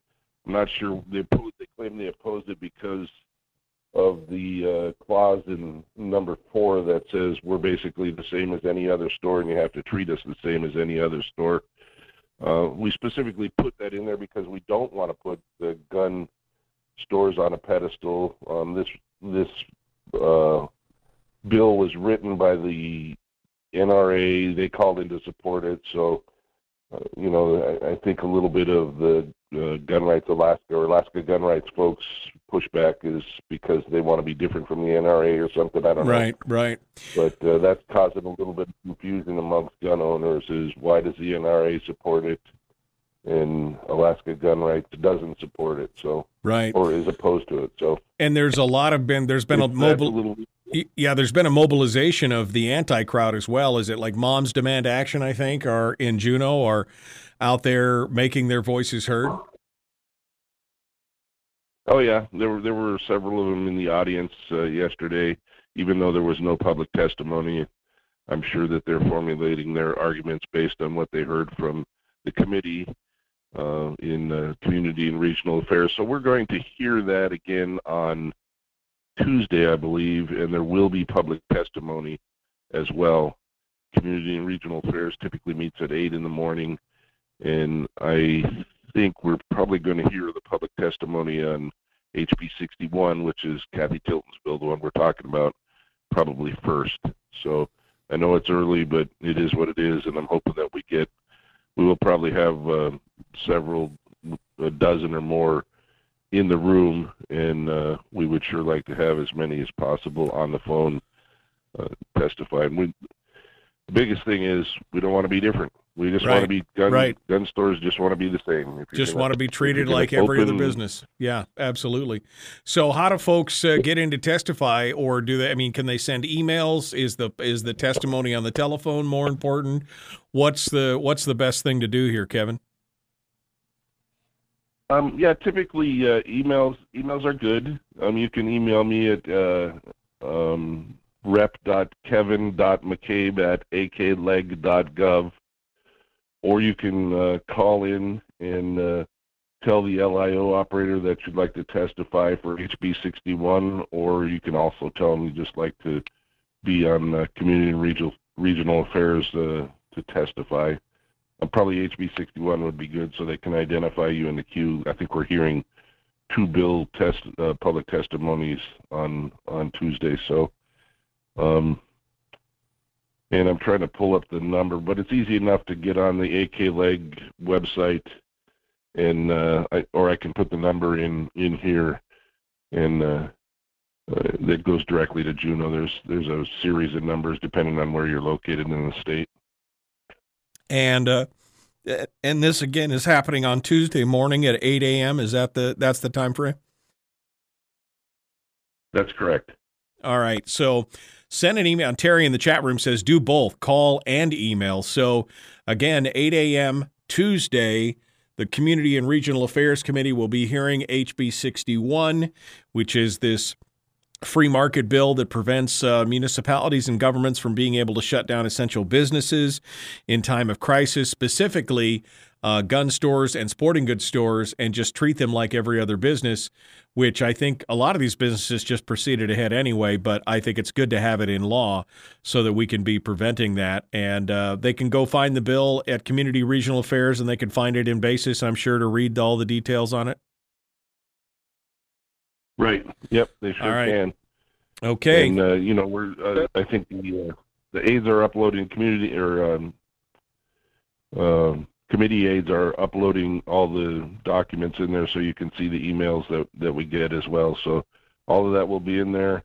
And you can see that the the folks that are writing in, most of them are saying, "Well, I own guns and I'm a hunter, but I don't. I disagree with this." So it's, Right. it's the big government will take care of all group that that, are um, are concerned about it as well. All right. Well, Kevin, hold the line for just a second, folks. We got more coming up. The Michael Duke Show continues. One final segment, gun Q and A. The phone lines are open, and got some calls on hold right now. We'll be back with more right after this.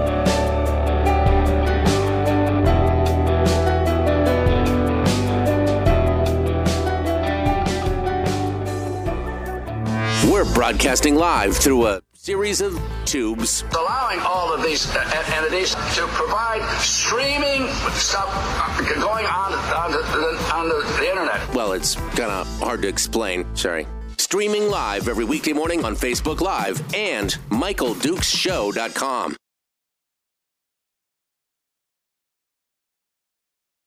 All right, Kevin McCabe still with us, real quick. I just want to see if there's anything else Kevin wanted to say before we let him go this morning. Kevin, any final thoughts here on this and how we need to push back, and, and anything that Dr. Lott said that struck uh, struck with you, or anything else?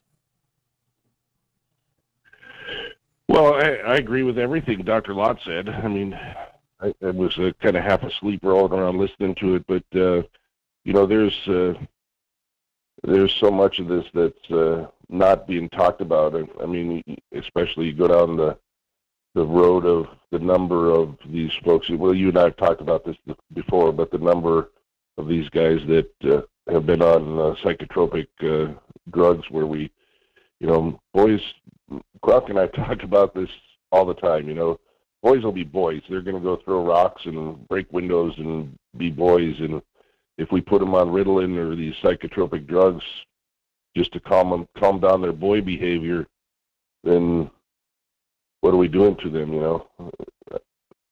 So Yeah, no, I agree. I think that uh, that is part of the problem that we're seeing here is we don't know what the long term effects of many of these psychotro- psychotropics are, uh, especially when they're taken by uh, prepu- uh, prepubescent and and uh, and teenagers who are going through their adolescent changes and everything. I think it's a I think it's a real problem for sure.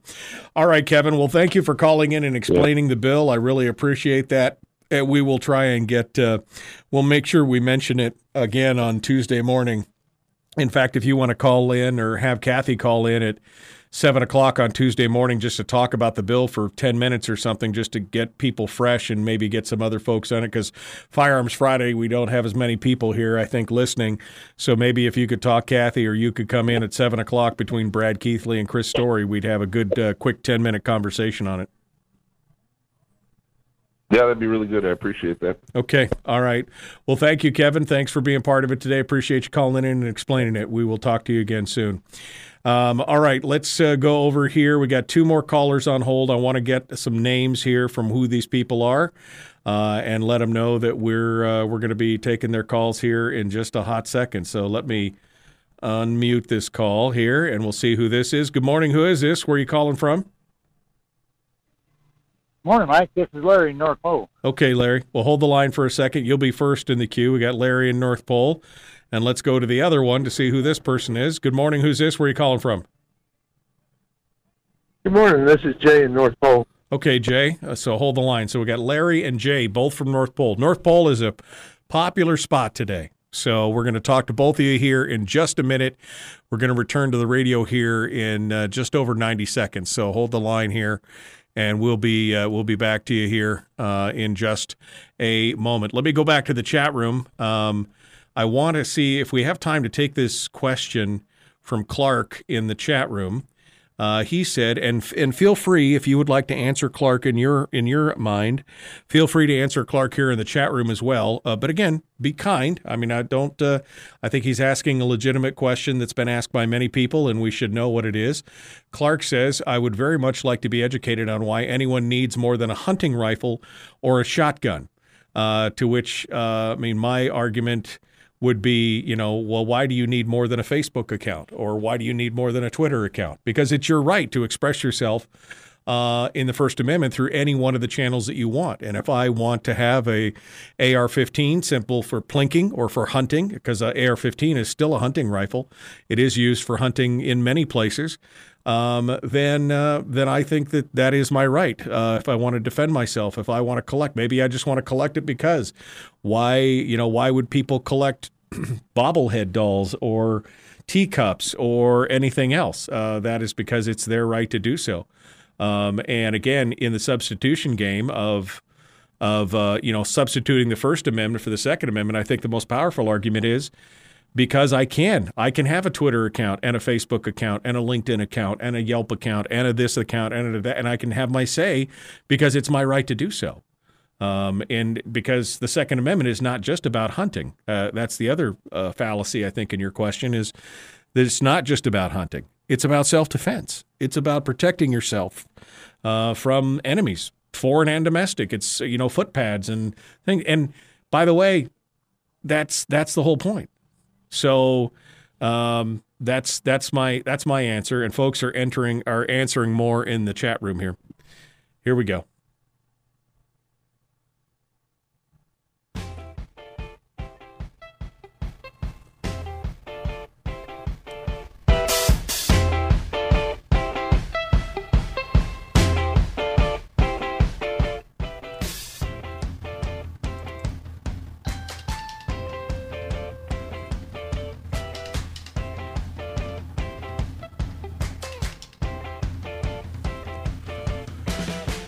Okay, continuing now, the Michael Duke Show. It is Firearms Friday. We are continuing on. We got a couple more calls here, and we're gonna uh, we're gonna talk uh, talk with them real quick. Uh, we don't have much time. I know I got Willie Waffle coming up at the end of the show for our weekly entertainment review. The phone lines are open at 907-433-3150. Larry is in North Pole.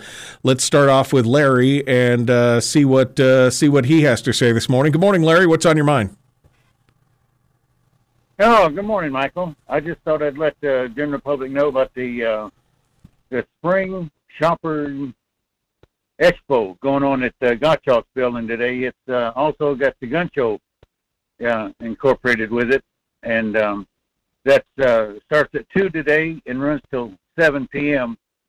Two to seven p.m. today, and then tomorrow, uh, ten a.m.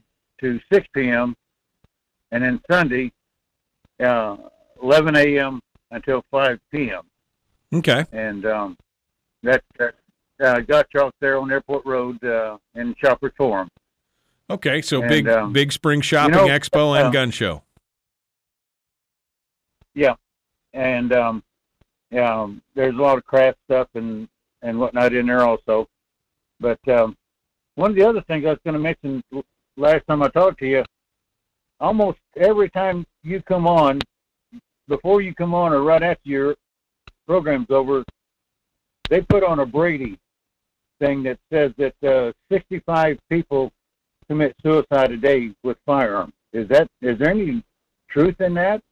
Uh, that's probably about right. Yeah, I mean, uh, again, if you look at the number of firearms death in the country, it's upwards of between thirty-five and forty thousand, but only ten thousand of them or so are actual homicides. So yeah, it uh, that probably is about right for the number of people who commit suicide with firearms. My question is, do they talk about the actual number of overall suicides in in that same thing? Probably not. Yeah, well, it's better than what happened uh, down home. Uh, a kid that uh, his dad was a doctor, and they named the kid Richard Head, and they shortened it to uh, yeah. Dick. Yeah. And at about uh, 17 years old, he couldn't take it. He got his dad's Lincoln and uh, took out about half a dozen people when he crashed through a building. Yeah. No, I mean, and he left. He left a note. Yeah, and that was exactly the reason why. Exactly. I mean, and I think the point is is what Dr. Lott was talking about. I mean, there are plenty of ways to commit suicide. I mean, Japan has one of the highest suicide rates in the in civilized society, and they don't have any guns. People throw themselves off buildings or jump in front of trains or do whatever. Uh, so it, where there's a will, there's a way. I mean, I think that again speaks to the mental health issues we have in this country more than anything else. Larry, thank you so much for your call. Let's uh, go over here and talk to uh, Jay from North Pole. Uh, he is also with us this morning. Let's uh, see what uh, what he has to say. Good morning, sir. What's on your mind? Good morning. Thanks for the program.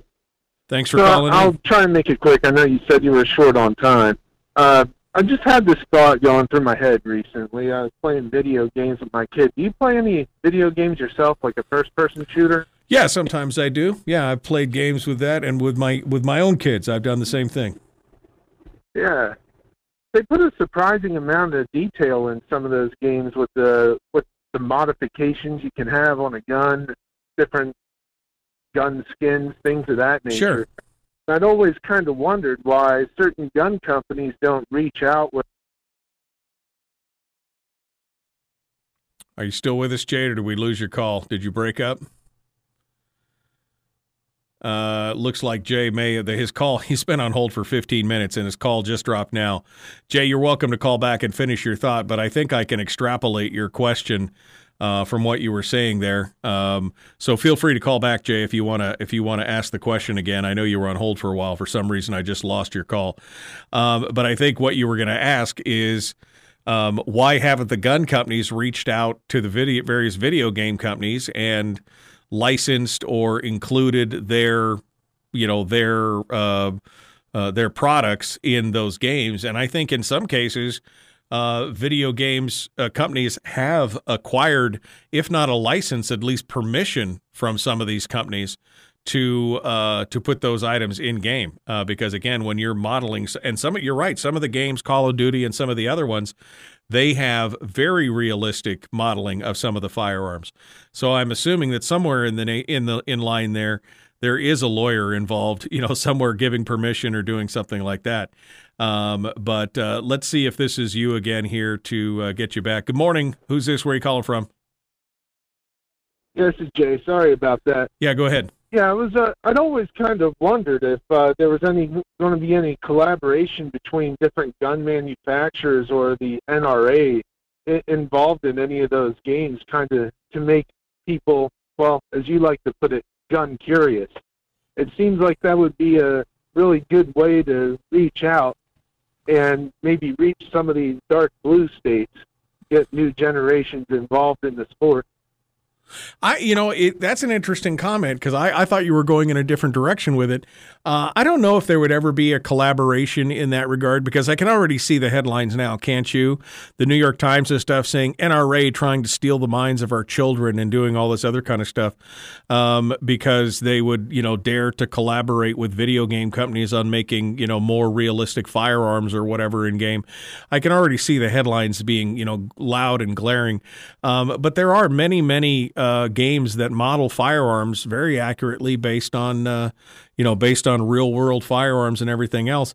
I think some of the I think I mean I've spoken to people who have gone out and and taken up shooting based on what they have seen or what they've experienced in video games because they were interested to see what the real thing was like, uh, and they didn't become major shooters, but they did find some you know they did find some some uh, enjoyment in it. So. I mean, I think that there could be some crossover. I don't know how much because again, I think what most people realize is that that as, that that is fiction and that it's fantasy, and uh, you know, I I think that that's probably just good enough for that. Um, and uh, I don't see a big collaboration coming down the uh, coming down the road. Jay, thank you for your call, folks. We're coming up against it here. We've got more coming up here in just a moment. Willie Waffle's going to be joining us from WaffleMovies.com. The Michael Duke Show continues. It is your home for common sense, liberty based, free thinking radio. We'll be back with more right after these messages. Don't go anywhere.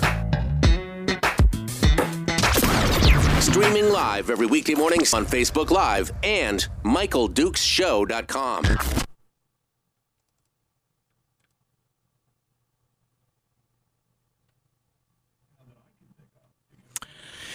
Okay. wow, this has been a fast show today. Super fast show. Uh, let me close the phone lines for you guys there. Goodbye. Goodbye. Goodbye. All right, we closed the whole phone lines there. Let me check my email to see what else you guys have been talking about. Um, see what's going on. Um, oh, that's a question about Willow, not about guns. So we'll skip that. Let's go back over to the chat room. Um, all right. So what else we got going on here? Uh, people answering Clark's question, which again I think it, uh, uh, I, I think it was a valid question. Um, and uh, I think uh, you know I think it's been answered well in the chat room, and hopefully I answered it well enough in that short period of time to make you think about it. That's uh, you know other people said why does a mechanic need more than a crescent wrench? Why would you need more than one wrench or a screwdriver? Because tools are specialized and not one fits all uh, for sure. And again, I think it's just about choice. Um, um, Clark, it is my Second Amendment right, and I choose to practice it. I will hunt and protect myself and the ones I love. Uh, the the Second Amendment was put in place, says Gary, to ensure that people could fight back against tyrannical government. You know, again, all enemies, foreign and domestic. I think it's good stuff. Uh, it's a practical issue, says Brian. Rifles and shotguns are not practical when fishing, for example, or when hiking in country with cougars or bears. So there you go. It's uh, it's it's good stuff. Um, all right. uh, Brian says his daughter has noticed the firearm skins in the games she's played. Yeah, I mean, there's a lot of guns out there that are uh, that a lot of games out there that uh, are uh, modeling the guns that uh, that that you can pick up and deal with. One of my favorite games uh, from a couple from a few years ago, I guess, was Tom Clancy's The Division, which was an amazing game that um, ironically had to deal with a pandemic that killed a vast majority of the population, uh, but dealt exclusively with the uh, uh, the dealt. Uh, it was it, they prided themselves on how, how accurate their gun uh, modeling was because it was it was amazingly accurate. Um, so anyway, that's a that's a good uh, that's a good one to look at the division, and then they came out with a second one, the division two, and they were both they were both very good. I really enjoyed. I spent a lot of hours in those games in my spare time, uh, playing those games. Um, again, especially specifically since they were uh, so accurately modeled in gear and everything else. Uh, okay, what else we got going on? Um, Rick, please turn the wind off. Is it windy down there today? I don't know. I, I came into I came into Fairbanks yesterday, so I'm just uh, getting things ready. I am going to be doing the Open North American Championships today. If you're in Fairbanks and you want to uh, uh, come out and say hi, I'm going to be out at the Mushers Hall starting at 1 p.m. Um, and then, of course, we got tomorrow and uh, Sunday as well. Uh, it's going to be 1 p.m. both days at the Mushers Hall as we broadcast uh, the thing. Where do I get my spare time? You got to make it sometimes, my friend. Or you lose sleep. That's what I've been doing on the weekends. I've been doing some gaming on the weekends, and I'm staying up way too late and screwing up my sleep schedule completely. But um, it's hard. It's it's hard. It's not uh, it's not as easy as it used to be to find spare time to do that kind of stuff. So uh, it's it's not it's not easy. It's not easy doing it, but you got to take time for yourself to relax, enjoy yourself, immerse yourself in something that is not real life. You know what I mean? Um, so sometimes you got to do it. Uh, I wish uh, I wish I had a little more spare time sometimes, but it is you, you got to make the time, I guess, is the bottom line. You got to make the time. Okay. All right. So, SBS Homer only receives my business in the time of emergency on my behalf. Definitely not my first choice because of the sign on the door. What's the sign on the door, Bill? Do they have a sign on the door about firearms or what? If so, that would be surprising to me for an Alaskan business, but I mean, I guess not that surprising since First National Bank of Anchorage also has that on every door for every one of their banks. Um, uh, as first person shooters, you said I played with my kids. The missing link always seems to be the parent, says Kevin. Uh, yeah, I mean, you gotta. I enjoy things. I play a lot of Overwatch with my kids, which is not super realistic, but it's fun. It's a first person shooter. Uh, we've all played those games together. Um, my kids are all part of the geek generation. I'm a geek dad, and we've got geek kids for the geek generation. That's what it's all about. Uh, all right. Well, my phone is buzzing, and we got to jump to it here. Uh, we're about 20. Put Willie on hold here. All right. Uh, so uh, we got everything ready, and we're going to jump into it. The Michael Duke Show. Common sense, liberty based, free thinking radio. Like and share, like and share, like and follow. And uh, let's let's de let's de-escalate now and relax with a little bit of entertainment stuff.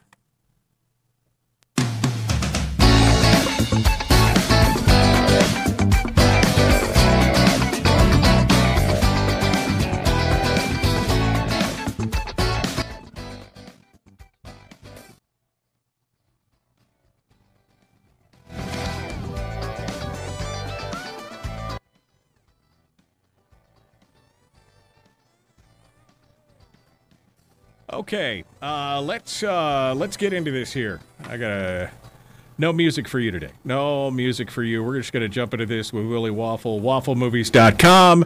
He comes on board to uh, chat with us every week about movies and streaming and entertainment news and everything else. So let's just uh, get things started, shall we? And see what uh, he has to say. Good morning, sir. How are you? Well, I'm doing really well. I'd start singing my own music, but I think there are copyright issues. Yeah, I think that might be copyrighted. Yeah. uh, uh, big girls don't cry too. I mean, they'd really be mad about that. Okay. uh, all right. So let's get started here. Um, entertainment news. Um, we could talk about Broadway. I mean, do we want to talk about Broadway first? Is that where we start?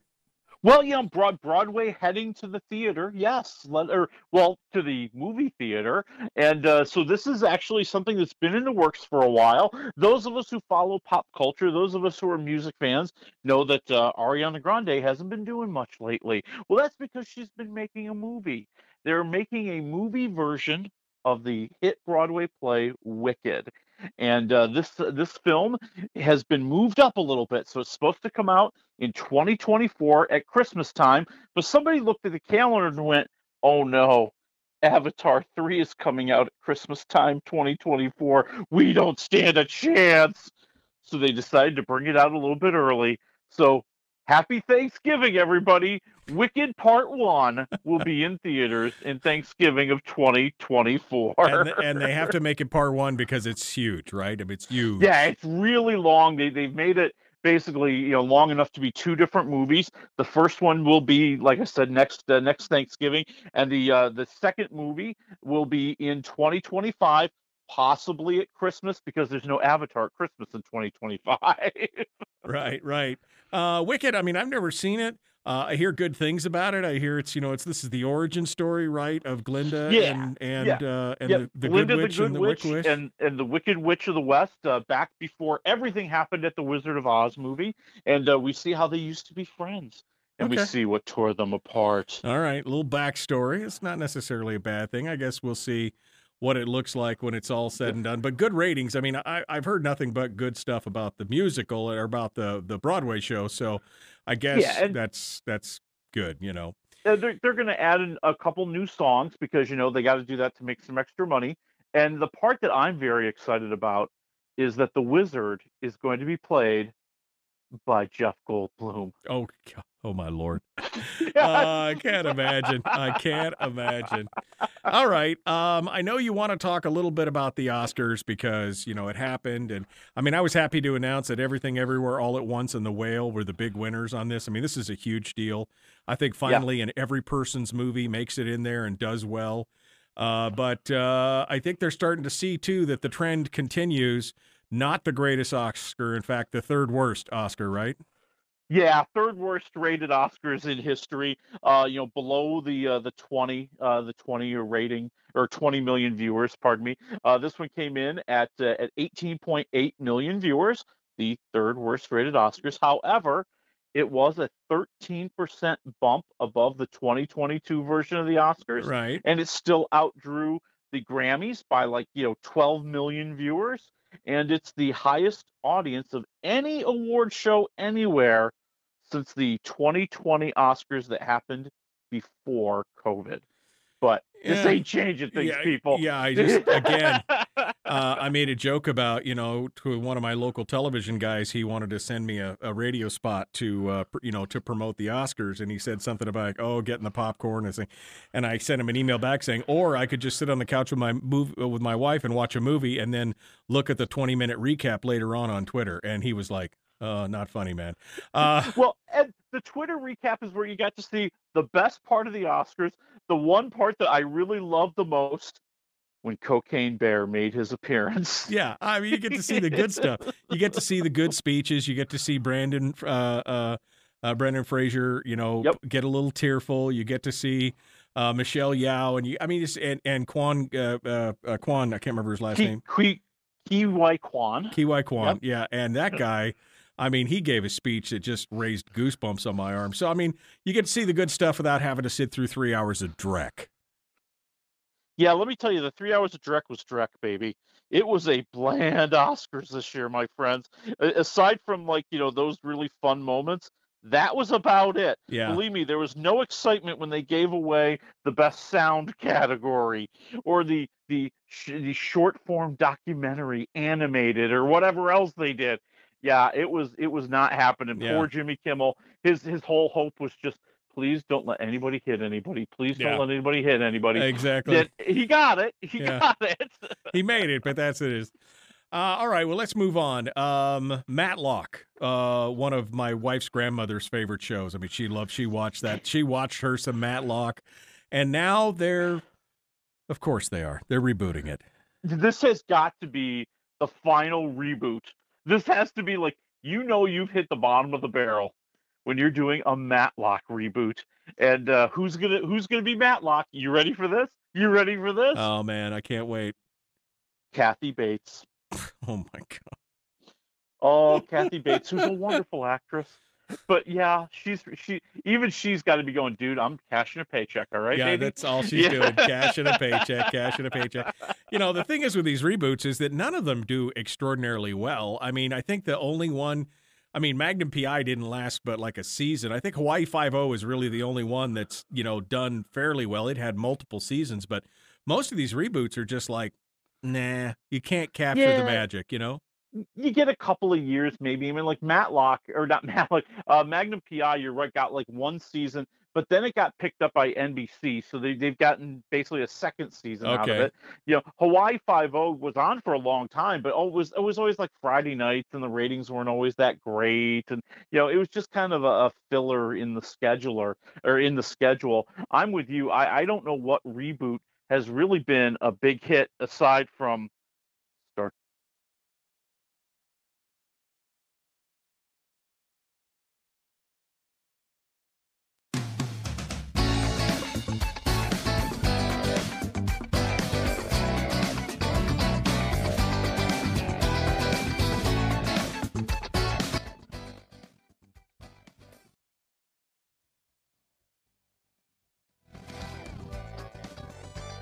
bland Oscars this year, my friends. His whole hope was just, please don't let anybody hit anybody. Please don't Yeah. let anybody hit anybody. Hey. For a long time, but oh, it was it was always like Friday nights, and the ratings weren't always that great, and you know it was just kind of a, a filler in the scheduler or in the schedule. I'm with you. I I don't know what reboot has really been a big hit aside from Star Trek Picard. Oh, yeah, except it's but that wasn't that was that really a reboot? That's No, just like a of a continuation. Yeah, it's a Yeah. continuation. You're not retelling. You're not tell retelling the next generation all over again. It's the continuation. It's a sequel, you know. But when they reboot the same thing over and over, it's just oh man, get a clue. Uh, you know, do something like Poker Face, which, by the way, my oh, pick, so good. my pick of the week. Holy cow, what a great uh, uh, show that is. Um, all right, Tarantino, his last film? Question mark. Yes, so Quentin Tarantino, uh, for the last few years, has been saying he he only wants to make ten movies. He doesn't want to be directing movies after the age of sixty. But hey, he's available to do limited series and things on streaming. Just so Right. you know, people just- don't get the wrong idea. Just so you say, yeah, just in case you were wondering, he just doesn't want to do any more movies. yeah but you know I, this sounds like a very interesting idea so so any day now it is expected that quentin tarantino is going to start talking to studios about his last movie which is rumored to be the movie critic Okay. now what is the movie critic well according to what we've heard and, and what you know people who've talked to tarantino over the years and all the rumors that are flying around it is a movie about legendary movie critic Pauline Kael. And it would take place in the late 1970s at a time when she was convinced by Warren Beatty to stop being a movie critic and to start being a consultant at Paramount Pictures. And those who know the story know it did not go well. It was a hot mess, huh? It was a hot mess. Well, that's an interesting take for Tarantino since he's, you know, that's not his normal, you know, kind of genre, of this, you know, biopic kind of thing. Um, True. Yeah. No, but I think what I think what he'll do is, you know, he loves capturing a period. Uh, you know, I think it's going to be akin to his last movie. You know, about about the about you know the uh you know the the, the Once Upon a Time in Hollywood. Yeah, Once Yeah. Upon a Time in Hollywood. I mean, I think that's what the, it's going to be. What was Hollywood like in the late '70s? That crazy time.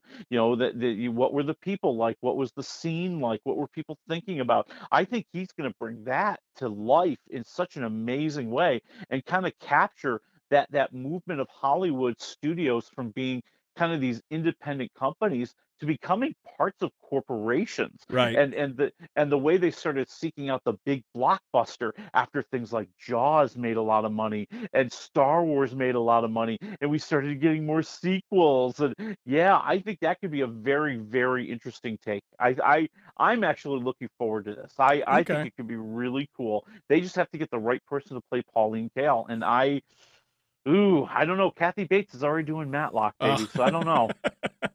All right, a final piece of news: uh, Superman. We heard James Gunn. Yes. Uh, we maybe now we know why Henry Cavill has been uh, kicked to the curb. He's been kicked to the curb because they're going to bring out Superman Legacy, uh, which sounds like it's going to be a reboot of Superman, um, written and directed by James Gunn. Yeah, it turns out James Gunn is like the the general manager or the owner of a sports team who comes in, buys it, and says, "You're all fired. I'm bringing in my own people," and that's what he's going to do with Superman. He's just like, oh nope, we're done. Nobody else. Don't like anybody here, uh, including Henry Cavill, which is really weird because he's like That been- is weird. He's been one of the best Superman ever, you know. Um, but yeah, that's that's kind of weird. But James Gunn can make movie magic. He's very good. He's been somewhat successful. Guardians of the Galaxy, for those of you who don't know what I'm talking about. Um, All right, uh, let's move on to the streams. Um, we've got Shazam, we've got Boston Strangler, and you got one more series you were just talking about. Yeah, you know, I you know, let me talk to you a little bit. This is kind of interesting. It's on Amazon Prime. It's a series called Swarm, and it's really kind of off kilter and different. It's almost like a a horror comedy uh, series. You have this young lady, Dominique Fishback. She is this troubled young lady. She's obsessed with this like Beyonce like superstar, and as her life starts to spiral out of control, so does her support of this superstar and the way she interacts with other people who don't like this superstar. And it starts to get nasty, baby. Yeah, that's weird. Okay. All right. But is it good? Is it negative one to four waffles good? Where are we at? I'm going two and a half waffles. I think that, you know, Fishback makes it worth watching because it's such a weird performance that's so captivating. You know, like like trying to get in the headspace of somebody who clearly has troubles, but also has to make you laugh once in a while. And and that's Okay. a really interesting mix to see. And I was really surprised to see Paris Jackson show up in one episode. Yes, Michael's daughter, who was pretty darn good in this thing. Okay. All right. So Yeah. Swarm on Amazon Prime. Uh, that takes us over to the Boston Strangler. Yeah, which is actually a pretty good movie. This is on Hulu, so you'll be able to watch it at home. Uh, you got Keira Knightley. She's kind of this first reporter who's starting to realize that the Boston Strangler murders, so it's set back in the time of the Boston Strangler murders, that they're related. That they're that that there's that it must be the same person because she starts seeing this and starts seeing the patterns, and she wants to report on it, but she's an entertainment features reporter. She Ah. writes about home life. she writes about things that they made women write about Right, in the right. 1960s. So, you know, because she's come across something and she's proven herself, she's teamed up with this other veteran uh, investigative reporter played by Carrie Coon, and they are going to try to get to the bottom of it. And along the way, they are going to upset a lot of apple carts, my friend, especially the Boston PD. Okay. All right. Uh, you say it's pretty good. So how does that play out? Negative one to four waffles. What do we say? I'm going three waffles. I think, you know, I wish we had more about the mystery and the case of the Boston Strangler and the multiple suspects and and the questions about whether or not they arrested the right guy. Right. Um, you know, there there you know, and maybe that's a different movie because this movie is, as you might imagine, a lot about female empowerment, fighting the system, overcoming the misogyny, overcoming the chauvinist. Okay. And that's a pretty good movie too. But I'm saying three waffles. All right. Three waffles. That leaves us with Shazam, Fury of the Gods in theaters. The, is this the quietest like superhero movie release that we've ever I, I think so. I haven't hardly heard anything. I've seen one trailer, and that was like two months ago. Yeah, it, it's almost like DC is just like, dude, we we've like restarted. Really, just the movie is more of a showcase for CGI. I really believe it's more of a Oh. showcase for CGI. So it's it's more about look at these crazy creatures that these evil people can create, and you don't really get a lot of great witty, witty dialogue. You don't get a lot of great Oh, characters man. here. I'm saying one and a half waffles, although there is a big surprise towards the end, and yes, two scenes during the credits. Okay, we'll have to watch it. Uh, Shazam, Fury of the Gods in theaters. I'll wait for the stream. Willie, thank you so much for coming in. Folks, we are out of time. We got more coming up on Monday. We'll see you then. Have a great weekend.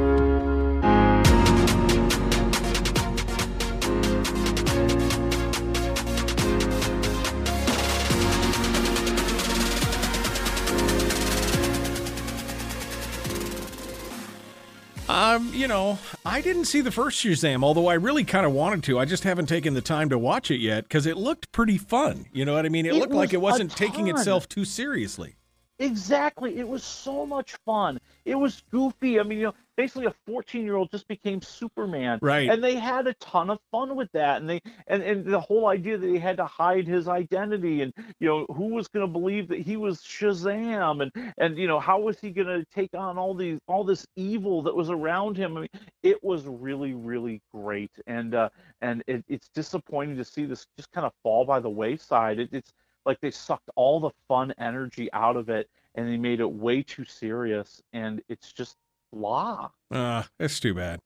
All right, well, I'll try and catch the first one, and then may I'll wait for the second one to hit the streams. That'll be fine. As I was saying earlier, my pick of the week is Poker Face with uh Yeah. with uh, what's her name, De Leon, uh, Natalie. No, what's her name? Um, oh god I'm Natasha blanking on De. Leon. yeah Um, and Na- natasha lyonne Lyonne. Yeah. I'm sorry, Lyonne. Natasha yeah. lyonne yep Uh, and what a great, uh, what an interesting series. It's done by Rian Johnson, the guy who did uh, Knives Out, um, and he is the producer, director, whatever, creator of it.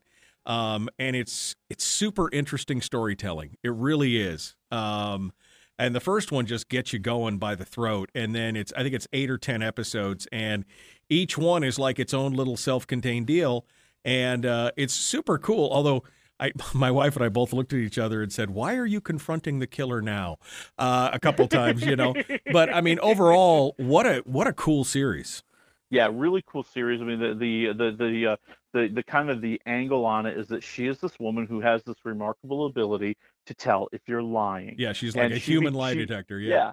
So she kind of becomes like Maverick or Peter Falk or Columbo, you know, you know, kind of stumbling her way through solving these little mysteries and helping these people as she's on the run from some very powerful, very dangerous people. Yeah. And uh, you know, and, and it really, uh, I mean, it did feel to me a lot like one of those cool '70s detective shows.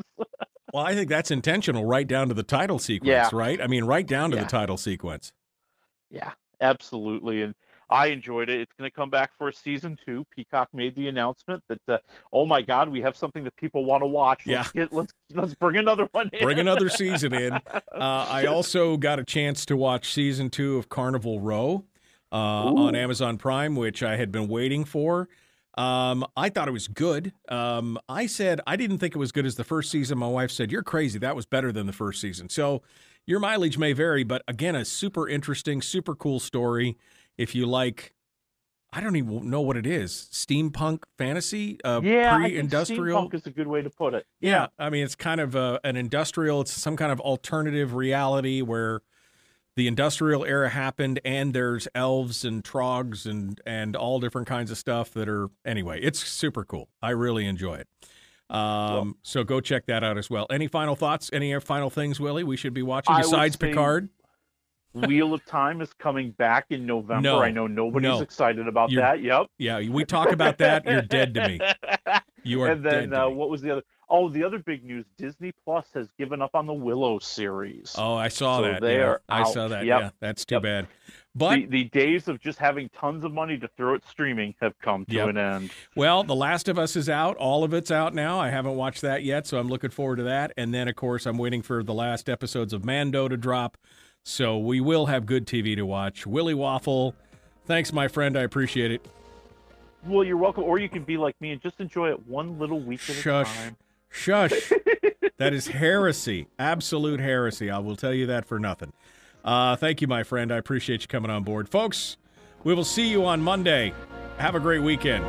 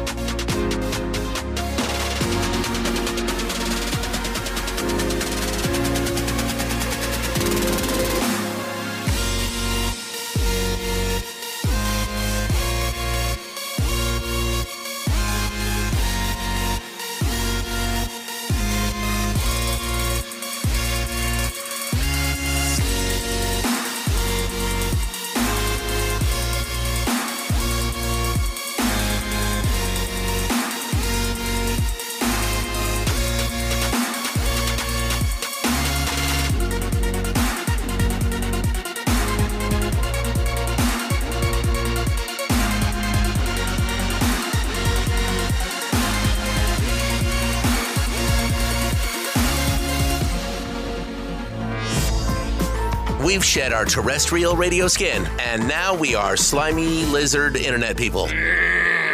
It's the Michael Duke Show.